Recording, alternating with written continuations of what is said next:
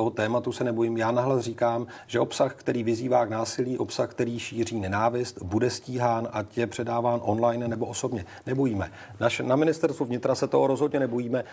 Vystřílet vás, ty vole. Češi jsou nejhorší národ. Horší než Poláci, horší než Ukrajinci, nejhorší národ. Nevděčná banda českých zmrdů.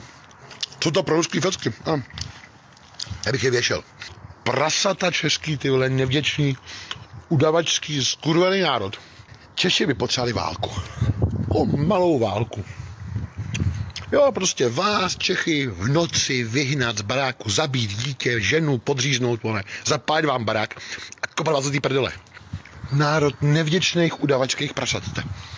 Často mi píšete, jak a posíláte videa, jak je to vlastně z výroky starosty Řeporí pana Novotného. Eh, jestli, když sám říkám, že zákony a pravidla musí platit pro všechny, tak jestli platí pro něj. Tak já jsem se o tu danou věc zajímal a informace je taková, že policie České republiky se jeho videi, jeho výroky také skutečně zabývala a policie České republiky usoudila, že se nejedná o spáchání trestného činu.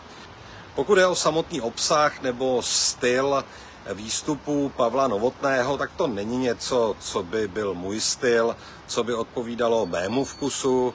Podle některých to může hranici vkusu překračovat, ale důležité není, zda to překračuje hranici vkusu, ale zda to překračuje hranici zákona, protože to je to,